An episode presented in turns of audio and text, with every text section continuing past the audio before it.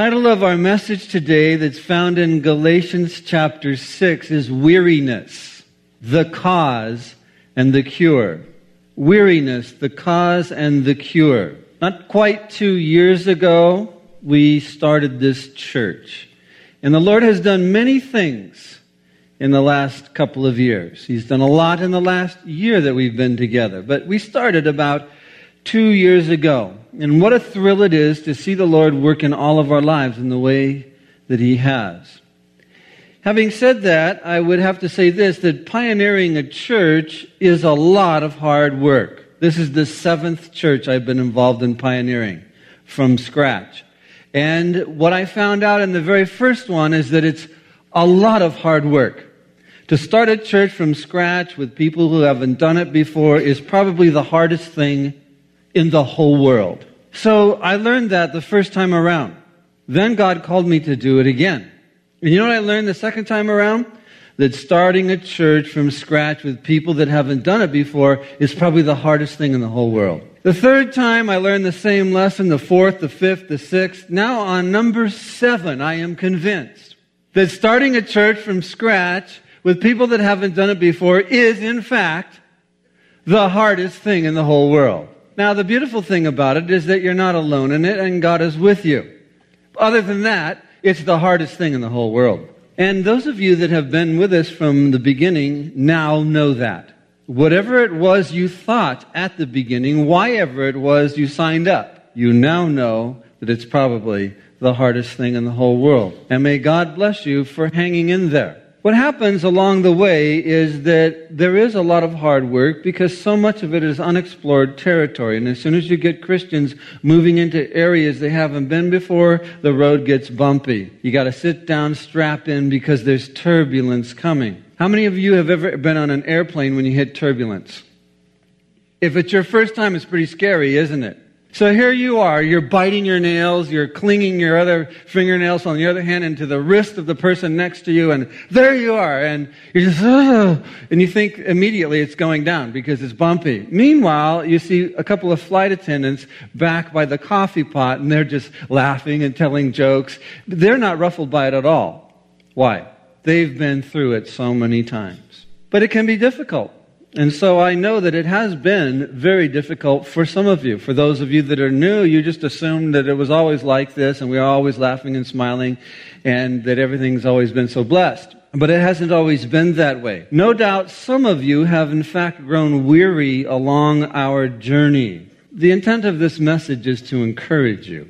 In Galatians 6 9, we have our text today where Paul the Apostle writes and he says, Let us not grow weary while doing good. The Old King James renders it in well doing. Let us not grow weary in well doing. For in due season we shall reap if we do not lose heart. Therefore, as we have opportunity, let us do good to all, especially to those who are of the household of faith. Now let me read Galatians 6 9 to you from the New International Version. It says, Let us not become weary in doing good for at the proper time, we will reap a harvest if we do not give up. Ah, that makes it very clear, doesn't it? If we do not give up. There are many failures we experience in the Christian life. Many failures that somebody who's very, if I could use this term, very successful in the Christian life, who makes it all the way to the end and, and adheres to all the things that are true and right and godly, there's still going to be many failures even in that life. And along the way, there is the tendency to give up. In fact, the easiest thing in the world is to give up. Here you are following the Lord, here you are serving the Lord, and suddenly there's the tendency or the temptation to give up. And so the easiest thing in the world is to give up. So Paul writes to the church at Galatia, let us not become weary in doing good, for at the proper time we will reap a harvest if we do not give up. Have you failed at something in the last year? Have you felt like giving up when you failed? Perhaps you need to hear this. Hear about this young man and how easy it would have been for him to give up. He failed in business in 31. He was defeated for the legislature when he ran for it in 32. He was elected to the legislature in 34. His sweetheart died in 35 and he had a nervous breakdown the next year in 36. He was defeated for speaker in 38. He was defeated for elector in 40, he was defeated for Congress in 43. He was elected to Congress in 46, defeated for Congress in 48, defeated for Senate in 50, defeated for vice president in 56, and defeated for the Senate in 58. Fortunately, he was elected president in 1860. And do you know his name? Abraham Lincoln. Abraham Lincoln stands on the pages of our history in this country to prove to us that failure need not be permanent. Failure need not be permanent. And thus, it really isn't cause for giving up. Charles Simeon ministered to me much this week as I was poring over these scriptures. He wrote these words. He said, There will be a harvest to all who labor in God's field. It may not come so soon as we would desire, but it shall come as the earthly harvest in due season. We must, however, wait God's appointed time. If we faint, we shall lose all that we have before been working for. But if we continue patiently in well doing, we will succeed at last. It's possible to be working along, to be serving along in the Lord, to faint right in the middle of it, drop the ball, walk off the field, and lose what you were in fact working for. But if we stick in there with the Lord, we trust the Lord in due season, we will in fact reap. We have God's promise on it. So here is this whole idea of weariness and well doing. I want to give you the outline of where we're going now. Four things. First of all, there is the fact that there is a condition that exists. It's the condition of weariness. Secondly, there are pitfalls, and I'll just touch on these as we move through. Pitfalls of weariness we need to watch for. Third, there is the reasons for weariness. And fourth, there is the cure for weariness. Obviously, we can't go in depth on all these things. In fact, I could preach the rest of the day on weariness, its pitfalls, and all of these other things. But we'll gather this together and see how much we can find to encourage us in the time that we have. And if you're in this condition of weariness today, then it's not an accident that you're here, that you came through the freezing temperatures, that you're seated where you are, and the Lord is now about to speak to your condition. It's not an accident, it's the hand of God. To begin with, the condition of weariness. Now, sometimes the problem is not spiritual weariness, but rather it's spiritual laziness. There are those who become weary from doing nothing rather than from doing good. And sometimes the problem is spiritual hypocrisy, hearing and talking about serving the Lord, but doing very little of it. That would be those that, that hear the word, but they're not doers of the word. We're not talking about those people today. We're not talking about lazy people. We're not talking about spiritual hypocrites. We're talking about those that grow weary while doing good in the service of the Lord. We're talking about those who are doing the right thing. They're not going astray. There isn't any false doctrine. They're not falling into this or that that's wrong. In fact, if you look at the individual's life, it seems that everything is absolutely just fine. That's what we're talking about. The person who's doing all the right things for all the right reasons, and suddenly they come upon this whole condition of weariness. What happens is that people just become wearied and tired, still going in the right direction. So you're still on the right road. You're still facing the right way.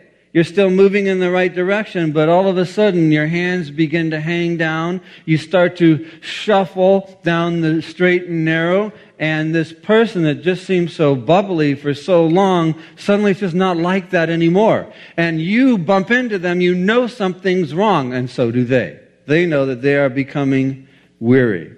And it's possible at that point to simply give up. I read the story about a man who used to stand on the street corner and hand out tracts. And this story caught my attention because I came to know Jesus Christ reading a little booklet about Jesus Christ. I came to know him with no one around, just a little booklet there. So this story spoke to me. There was a man who used to stand on a street corner and give out gospel tracts. And finally, he wasn't seeing a lot of visible results, and so he finally just gave up. And he went along in his life for two years, not really doing anything. Two years later, he came back to that corner, and he saw a man standing there handing out gospel tracts. He went up to him and began to speak to him. And the man, striking up the conversation with him, shared with him that the reason he was on this corner is that two years before, someone was standing there giving out gospel tracts. And he had given him a gospel tract. He read it and had given his life to the Lord Jesus Christ. He then explained that for months and months and months he returned to this corner to meet the man and thank him for the fact that his whole life had changed because of his efforts there. And yet the man did not return. He said, finally, I kept coming and I, I just came to the conclusion that evidently this individual had died and that he was never coming back. He said, So now I stand here in his place and I give out gospel tracts. He says, Why is it that you are here today? And he said, Well, as a matter of fact, I'm the man that was here. And he became encouraged. And once again, he was found after that back at his post giving out gospel tracts as well. You see, you can be doing the right thing and become weary right in the middle of it. It's a weariness that comes in the process of doing what is right. George Whitefield was a great productive man who preached in the 1700s in England. God used him in a mighty way to bring a great awakening not only in England but in America. And there was a time as his life went on that he recorded in his journal this entry. Simply these words Lord, I am weary in your work, but I am not weary of it. That's the right attitude. To understand that you're going to get tired in His work, even though you're not tired of His work. It's not that you want to leave Him or you really would like to leave His work. It's just beginning to realize this is a condition that can come upon any one of us. So the condition of weariness. Let's go to the pitfalls.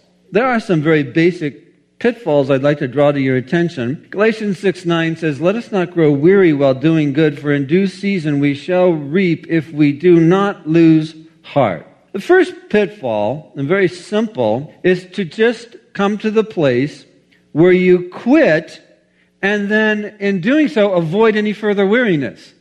All you have to do is simply drop out. Do you remember studying your Bible in the book of Acts?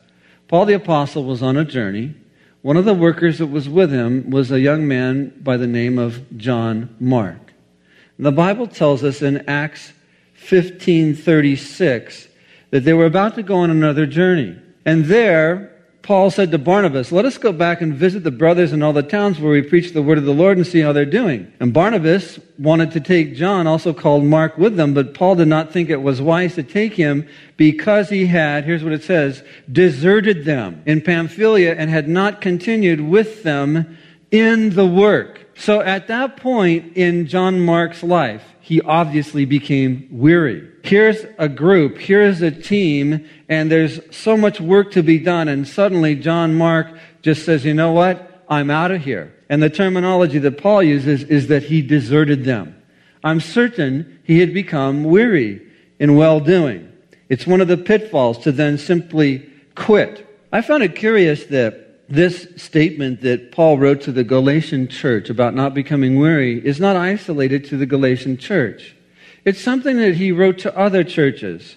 In fact, I think it's something he was sharing all the time.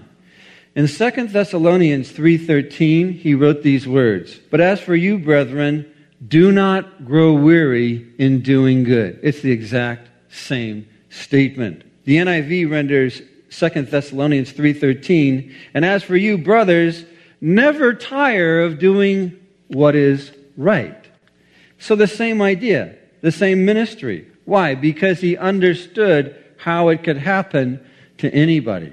It's interesting to me that he writes that, that encouragement to the church in Thessalonica. Then later on, at the end of his life, he writes these words about an individual who had dropped out. 2 Timothy 4.10, he says, For Demas, because he loved this world, has deserted me.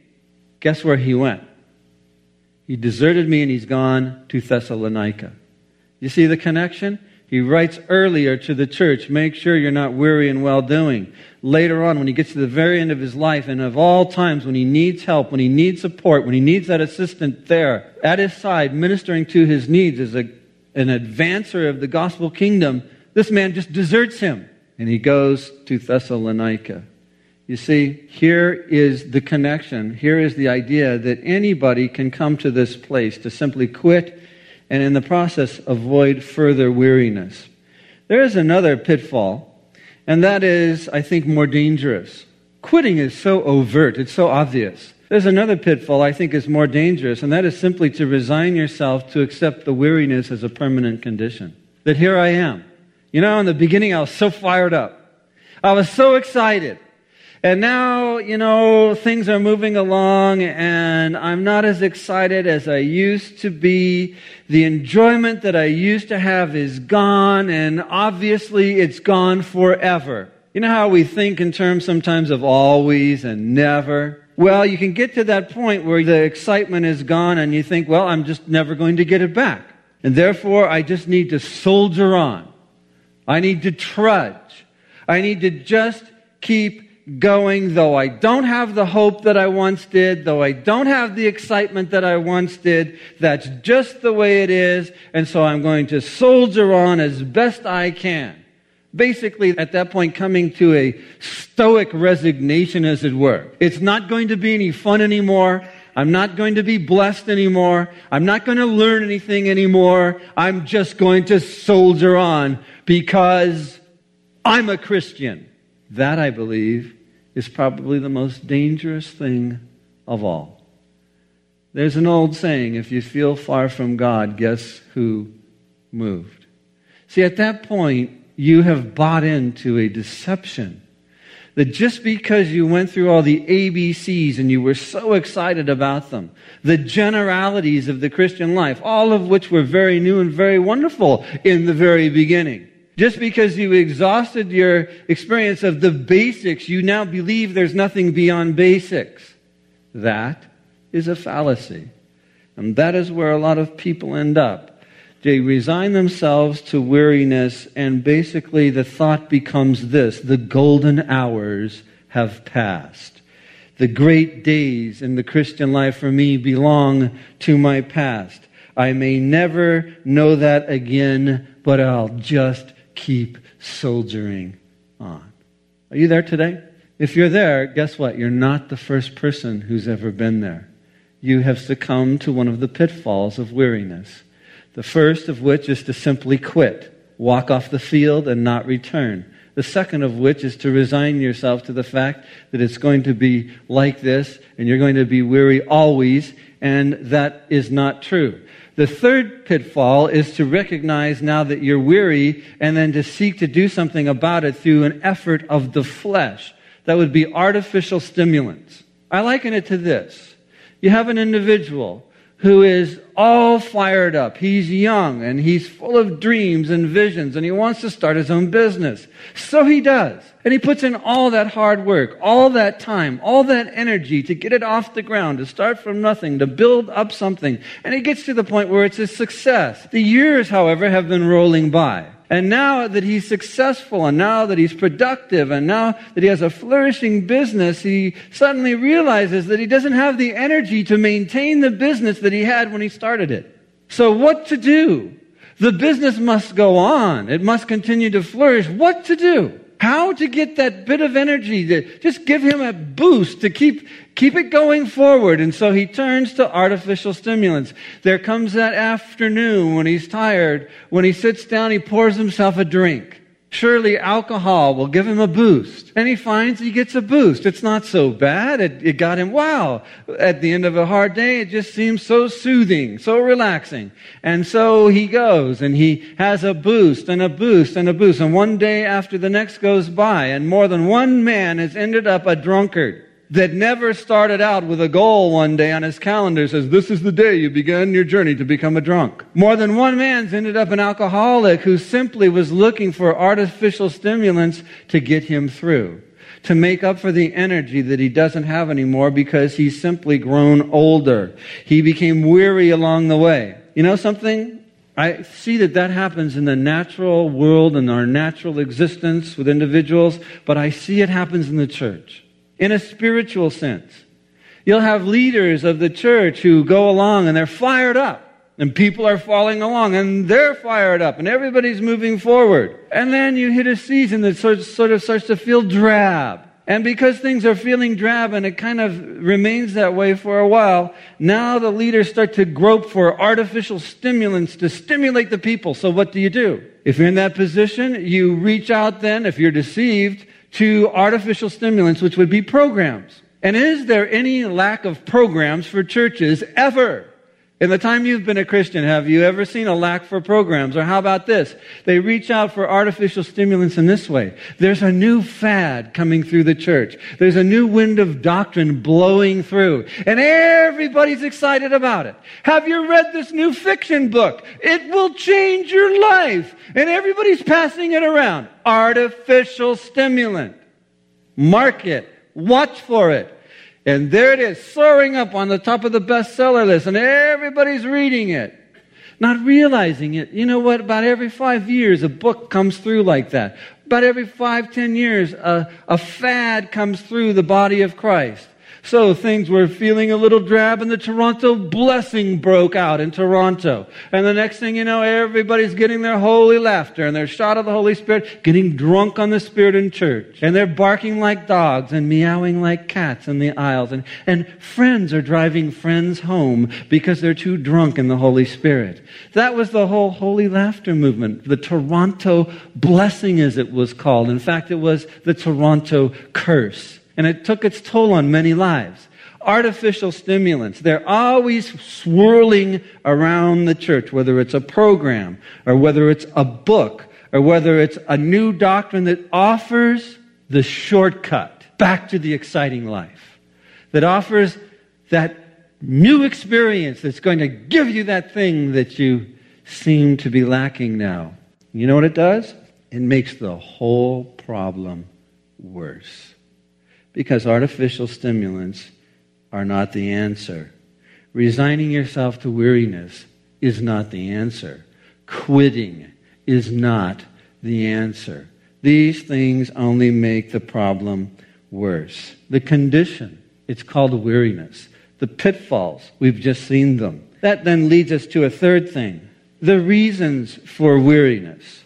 How is it that people come to grow weary while doing good? Well, let me give you something that is very, very simple, but in fact profound. People come to grow weary while doing good because they're simply physically overworked. Probably not the first place you'd go for the answer. Probably not the first place you go for the reason as to why. But very often that is in fact the case, for in reality, a handful of people do all the work in a church. Always in a church, you have this handful of people who are the current ones, I call them. They're all lit up for God. I say current ones because people come and go from that cluster of people. It's always a handful of people that do most of the work. In the business world, 20% of the people do 80% of the work. That is a known fact. Google it. You'll find it to be true after church. It's the same in business. It's the same in the church. What happens then is that people get overworked you have these wonderful individuals who have these great hearts before God and they're doing the right things for the right reasons, but now they're picking up the slack doing the work that others should be doing as well, and they simply become overworked. You remember when Elijah the prophet fled from Jezebel and he ended up suicidal under a broom tree? How did he get to that place? Do you ever think about it? If you back up in 1 Kings 18, you'll find out. He, he was having a horrible time with Ahab. King Ahab was just an awful, evil person, giving Elijah just the worst time in the kingdom. So he's battling it out with Ahab, and then finally everything culminates on Mount Carmel, where they gather together the false prophets of Baal, and they face off on Mount Carmel, and this thing goes on all day long. There's hundreds of false prophets, and there's thousands of people from Israel that gather there. And Elijah is one man. He squares off with the false prophets and they go through the whole thing. Their God doesn't show up. Elijah's God does. But by the end of the day, they, they're killing, they're executing the false prophets. It is a long, hard day. And by the end of the day, he runs like the wind to another town to get there ahead of Ahab. And then he has slipped a note from Jezebel that says, May God do so to me as you've done to these false prophets if I don't kill you immediately. And reading the note, he takes off and he runs out into the middle of the desert and collapses under a broom tree. And there he is, and he wants to die. Now, you understand how he got that way? The man is overworked. He's physically overworked. That's why, if you read on in the account, you find the solution is he, he falls asleep. And suddenly an angel wakes him up. And the angel has grill going there. And he's got some food going. He's, he's making some fresh angel food cake. And then He's got some bottled water. He has an assortment of choices Fiji, Evian, you know, all the really good ones. And he says, Wake up. You need to have some food and some drink. So he wakes up, he has a little snack, he eats, he drinks, and then he goes back to sleep. And then he's nudged again, he wakes up. So what happens is he sleeps, he eats, he drinks, he sleeps, he eats, he drinks, he gets refreshed, then he moves on. Life goes on with Elijah. What was wrong? He was physically overworked. Never forget this spiritually speaking, rest is a weapon. Rest is a weapon. Don't neglect to use it. Simply overworked physically is one of the reasons for weariness and well doing. Another reason is doing spiritual work with carnal energy. You know what I mean by that? Here you are just churning away at a task that you're not gifted to do. So you don't have the divine activity of God moving in you and through you because He's gifted you in this way, and rather you're doing it because someone needs to do it. You're not really gifted to do it. And so you're trying to do it with fleshly resources and you get very tired very quickly. Doing spiritual work with carnal energy will not support you for the long run. You can't do it. You have to come to grips with it. Another reason for spiritual weariness is doing spiritual work for self glory. There are those that are, that are in the ministry because they want the glory. They want people to see them. They want people to notice them. Here, do you see how wrong the motive is? Does God bless someone who's serving in the ministry for self glory? Is that where you're under the spout where the glory comes out? No. The Bible says God resists the proud, but he gives grace to the humble. So if you do what you do for self glory, for attention from others, you're going to wear yourself out. A fourth reason for weariness is doing spiritual work for self preservation. This one's probably the least thought of. That is when you have an individual who says, I need this. I really need this. You see, if, if I don't do this, I don't know what I would do. Self preservation. You're not doing it for the glory of God. You're not doing it because you're gifted and it's like a volcano welling up inside of you. Whoa, I just can't hold myself back. Got to serve, got to bless. You're not like that. You're doing it because, well, there's nothing else. And if I don't have this, what will I have? If I don't have this, I'll have no identity. I must have an identity with the brethren. If I don't have an identity, then I don't, what will I have? I have, oh. And so there you are, and you wonder why, with the passing of time, you become so weary. And after a while, you don't even like it anymore. You're only doing it because what would I do if I didn't do that? If you're in that place today, it is time to back up, drop to your knees, get alone with God, and let Him reboot you spiritually. And let Him begin to lead you forward. Which takes us to the cure for weariness. We've seen the condition, the pitfalls, the reasons. Let's go to the cure for weariness. In Galatians 6 9, Paul writes, and he says, Let us not grow weary while doing good, for in due season we shall reap if we do not lose heart. The cure is, it begins with this to realize that there are certain phases of development in the Christian life. Certain phases of development so that each phase has its own peculiar feelings and its own peculiar experiences. And some phases are more difficult than other phases. You have to get that deeply entrenched in your mind. There are phases. To ignore that is to simply set yourself up to become really weary. There are phases, and some are harder than others. And I would say that, in particular, the hardest phase of all is the middle phase. The middle phase. Let me use a parallel illustration. Humanly speaking, there is the time when you're born, you're a little toddler, you run around, you actually you run everywhere when you're young. You start to run when you're a toddler, you keep on running until you're a teen. And after that, you get into your 20s and you slow down and you just stop running around everywhere. So your energy begins to dissipate and you go on, you keep going, you hit your 30s and not everybody agrees on the exact age, but the general agreement on what middle age is for the human being is somewhere from 40 to 60. Before that, you're young. After that, you're old. Middle age is right in the middle, 40 to 60. Middle age for most people is the hardest because of a variety of reasons. Mainly because, as I've alluded to even earlier, you're running out of energy fast. And once it starts to go, it's moving right along. So that one of the things you notice right around 40 is, um, oh, wow, my eyes just must be tired. Can't, se- can't seem to focus today. Oh, well, it'll pass. It always does.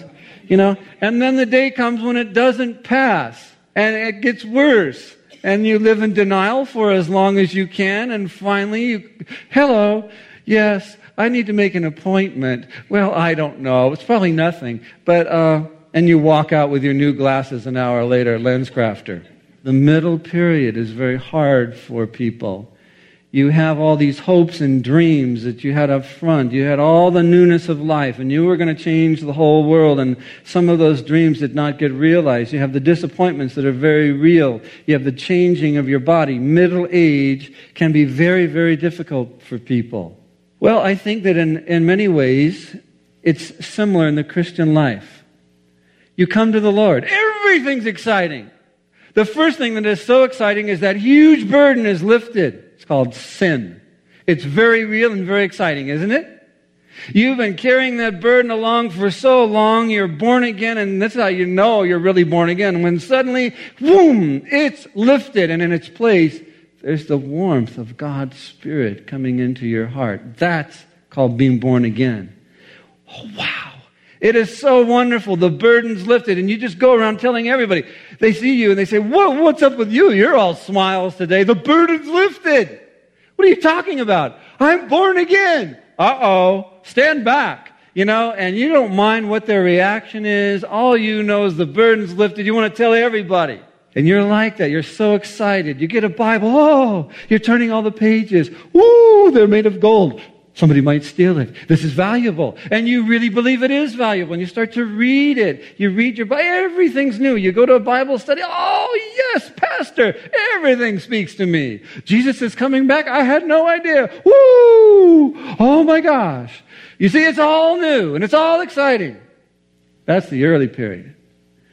And then you go along and you get used to all those things. And they're not exciting anymore. The thing that you thought would never wear off wears off. And oh my gosh, uh oh, uh oh, I'm not, I'm not excited anymore. The middle period, it's hard. Some of you are there right now. You've been walking with the Lord for a number of years, and everything was exciting. And then it started to not be so exciting anymore, and now you're looking at your life and you're thinking, "Oh my gosh. John 3:16 doesn't sizzle me anymore." And oh, it was so great for so long. And what am I going to do now? I fell asleep in a sermon. You know? I have your names right here. You can see it's a long list, isn't it? And you understand what I'm talking about? Nothing seems to be happening. There doesn't seem to be any huge change or advancement. When the trials hit, you're not carried along by that initial momentum and enthusiasm as you were in the early stages and at the beginning. Understand this and listen closely. There are seasons, there are phases, and they're not the same. What you do with the phase is everything. You don't just let the phase happen and cave in. what you do with the phase, what you do, is everything. And understanding that this actually is a reality is the beginning of it all. You see, there are seasons where God isn't doing all these drastic outward changes in your life. You know, in the beginning, you stop this, you get off that, you were hooked on this, you're freed from that, and it's just, oh. And then you hit the middle period and, and you don't have all these dramatic changes, and so you, you start to panic. Well, where'd he go? Where'd he go? What, what's happening? I'll tell you what's happening. Very often, he's working on humility. He's gone from the outward and all these things to the inward. He's working on you. You want to see the big sizzling changes that you saw in the beginning. Now he's working on you. What, humility? Yes, humility. There are seasons in your life where he's working on humility, not these outward lively graces, and it's up to us to decide what we're going to do with that. Charles Simeon put it like this. He said, There are seasons when we grow rather in humility than in the more lively graces, but if we neither shoot our branches upward nor our roots downward, it will be ill with us. We must keep growing either way. And that's what I would say to you today. Identify there are certain phases in your Christian development and that there are periods that are more difficult and that perhaps in those periods God is working deep down inside of you, not on the things that are all outward. And that is very real. And as you do that, then be mindful of a second thing that there is, in fact, certain goodness in the Christian life. And a lot of that is found in the details of the Bible. You know, I think what happens to a lot of people is that, is that they hear so many sermons that are just so general that in the beginning they're dazzled with all of it because it's all new. But you just go around the circle. It takes only a certain amount of years, and maybe four years, maybe five, whatever. You go around the circle until you've heard it all. Now it's all coming back at you, and it's, it's all general. And what happens then is you, you just start to be bored. The details that are found in the Bible are waiting for you to excite you in a newer way, in a fresh way that is now, that you're now actually ready for. It isn't until the middle period that you really are ready for the details. When Charles Spurgeon was going on in age, he was asked, How about your Bible? You've been preaching it all these years. How do you feel about it now? Probably it's not so exciting to you anymore. He said, On the contrary, I have found that my Bible broadens and deepens with the years. Brethren, that's what I'm talking about. You're ready for the details when you come to the middle period, and, and that's when just um, the ABCs isn't going to thrill you anymore. It's time to go on and grow up in Christ. It's time to dig into the meat of the Word. And that's when you need to look for the details. And the details about our God in the Bible are endless. Endless.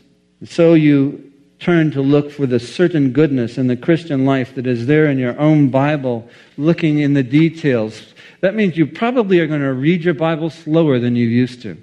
When it comes to reading, I can read a novel in five days, a 700 page novel. When it comes to reading my Bible, sometimes I'll go five verses, and it takes me all day because of what I'm getting out of it, because of what I'm seeing. Understand? I've become a slow reader. I used to blaze through commentaries preparing for sermons. Now it takes me forever.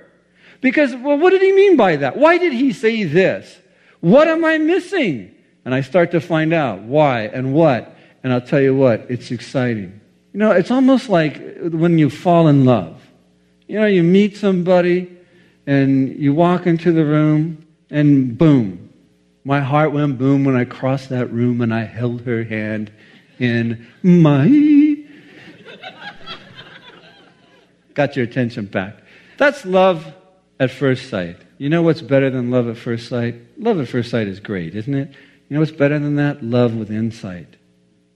And in the middle period, it becomes love with insight. You look for the details about your God, the details that are so winsome, the details that you were never ready to see before, but you're ready to see them now.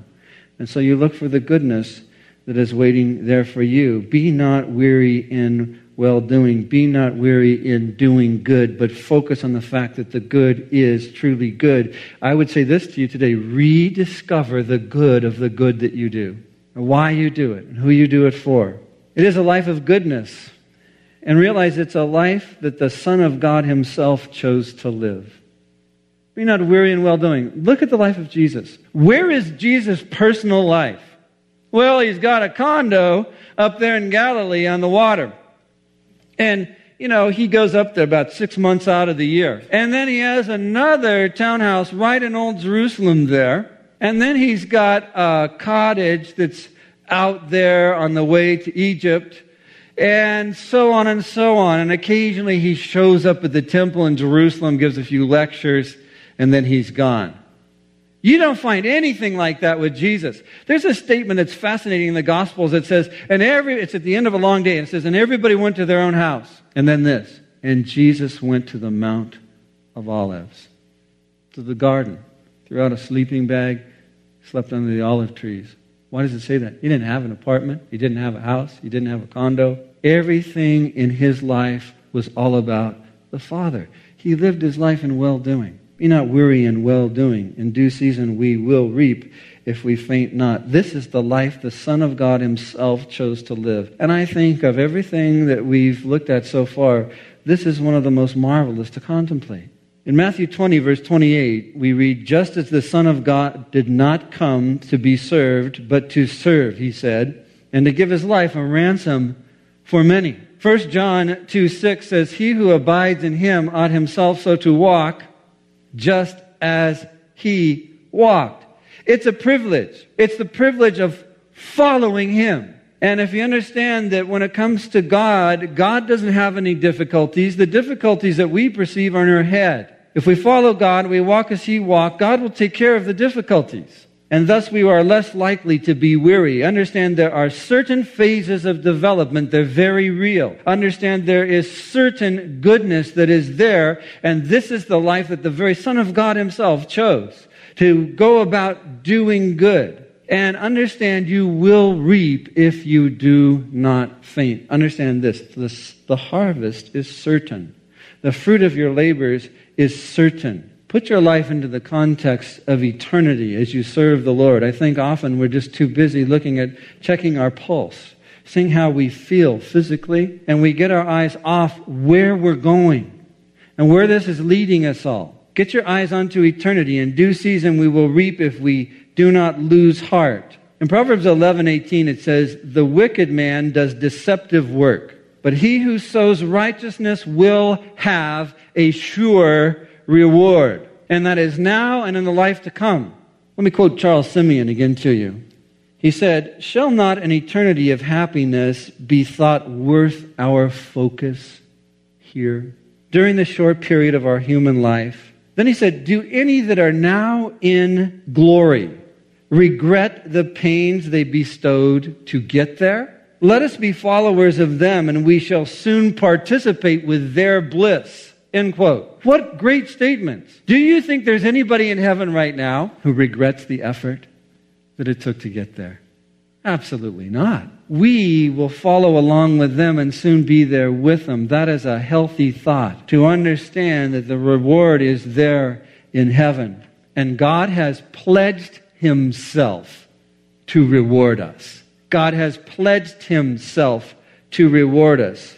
Let us not become weary in doing good, for at the proper time we will reap a harvest if we do not give up. God has pledged himself. The Bible tells us in 1 Corinthians 2 9, I'm reading from the NIV. It is written, No eye has seen, no ear has heard, no mind has conceived what God has prepared for those who love him. 1 Corinthians 15 58, Therefore, my dear brothers, stand firm, let nothing move you. Always give yourselves fully to the work of the Lord, because you know that your labor in the Lord is not in vain. And let us remember our Lord Jesus Christ. What was his secret? He looked to the joy that was set before him, didn't he? In Hebrews 12:2 it says, looking unto Jesus, the author and finisher of our faith, who for the joy that was set before him endured the cross, despising the shame, and he has sat down at the right hand of the throne of God. Consider him who endured such hostilities from sinners against himself, lest you become weary and discouraged in your souls. He looked to the joy that was set before him. He looked to the throne of God. That was his secret. And I think we need to do the same thing.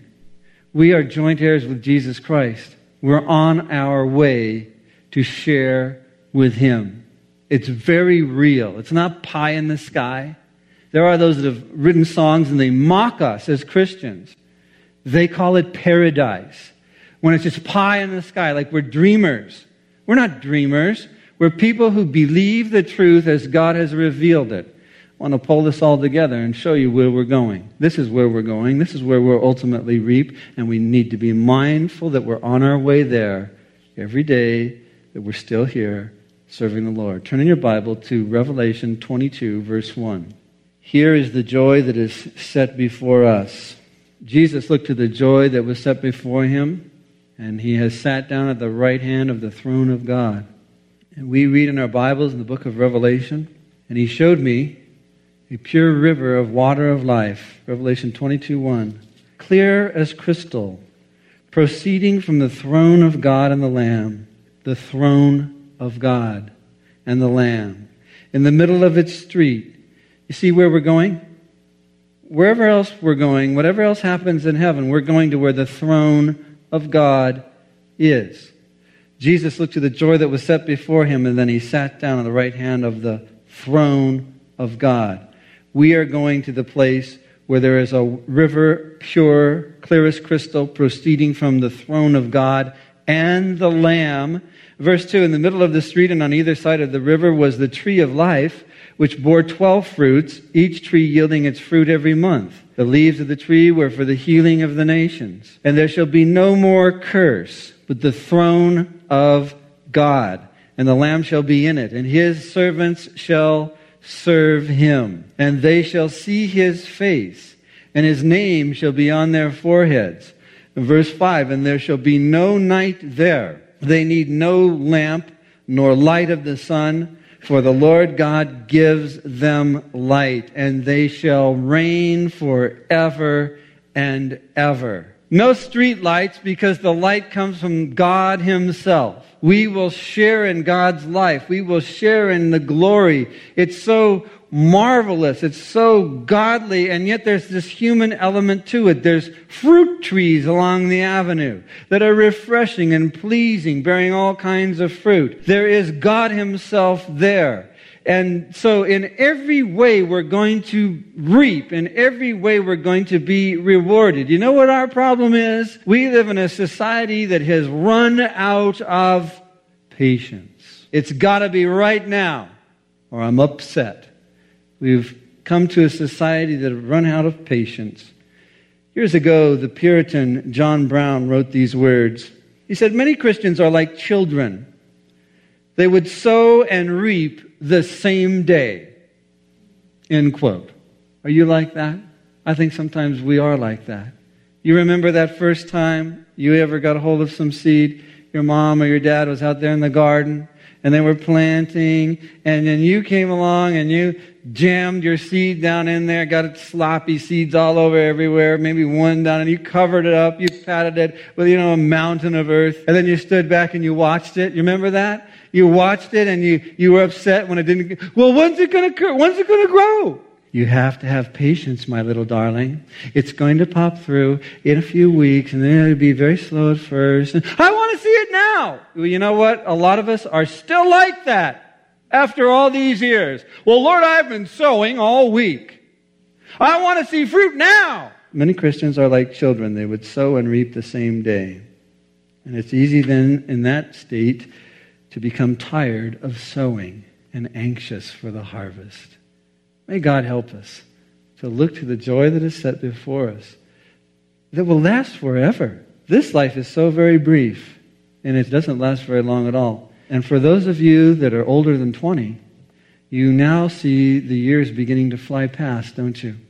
Those of you that are older than 30 notice somebody hit a button and there's an acceleration that has taken place. Those of you that have passed 40 now realize somebody hit the gas pedal and you're really flying along. Those of you that have passed 50 wonder what just happened in the last five minutes with the last year. Who took it? Where'd it go? Before we know it, we're going to be there with Him forever. And there isn't anybody there that regrets the effort they made here. In Joshua 1 9, Joshua had stepped up to take over for Moses. Can you imagine taking over in Moses' place? And in Joshua 1 9, he said, speaking for the Lord, Have I not commanded you? Be strong and courageous, and do not be terrified, and do not be discouraged, for the Lord your God will be with you wherever you go. If you have been with us for the last couple of years, and you've gone through a lot, you've seen spiritual warfare that was previously unknown to you, and it caught you off guard and you're all in a tizzy about it, realize that it's normal.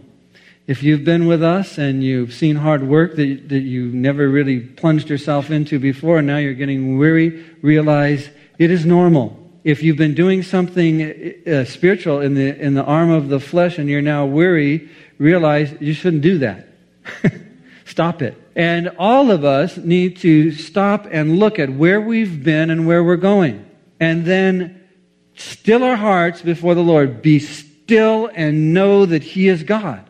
And then understand He speaks in a still small voice. If you've been in a ministry because I need something, and that's your identity, stop it.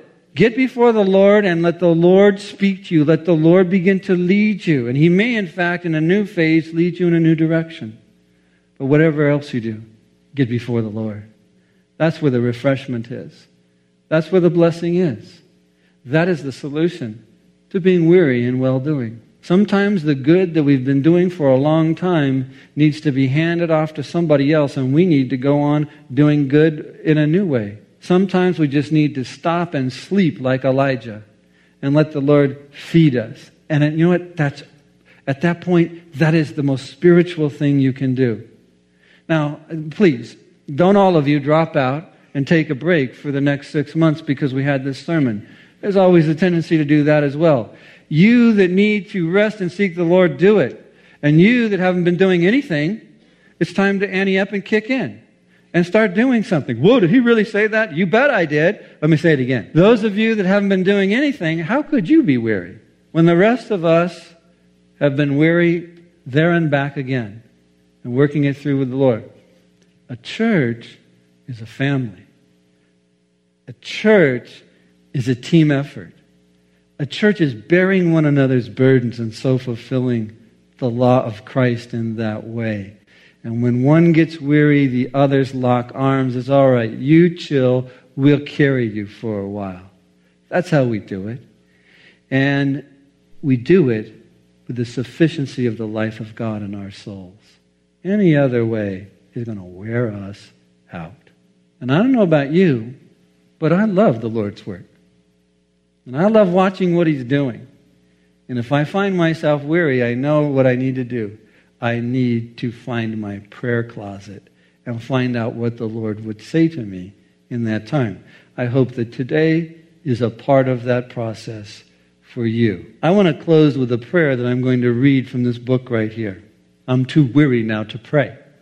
I'm just kidding. This book is called The Valley of Vision. It's a collection of Puritan prayers and devotions, and it's getting a little tattered. I really do like this book because when my prayers seem a little too feeble, I like to stand on the shoulders of some spiritual genius. Coming to the year's end, this is a prayer called New Year. I want to read this prayer, and when I get done, then I'm going to say amen after that. So you bow your head and agree with me as I read this prayer to the Lord and this is how we'll close our time together. O Lord, length of days does not profit me except the days are passed with you in your presence, in your service, and for your glory. Give me a grace that precedes, follows, guides, sustains, and sanctifies and aids every hour, that I may not be one moment apart from you, but may rely on your Spirit to supply every thought, word, step, direction, all the work I do, that you, by your Spirit, would build up my faith.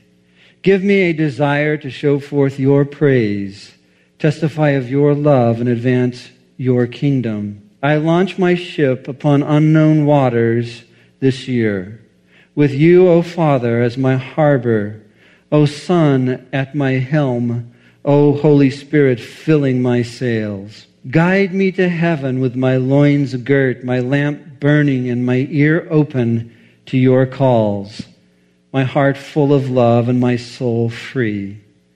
Give me your grace, Father, to sanctify me, your comforts to cheer, your wisdom to teach, your right hand to guide, and your counsel to instruct, your law to judge, and your presence to stabilize me. And may I be filled with the fear of the Lord, which is the awe of God, and your triumphs, O Lord, may they be my joy. And Lord, may your joy be our strength. For we do ask it with great expectation. In Jesus' name we pray. Amen.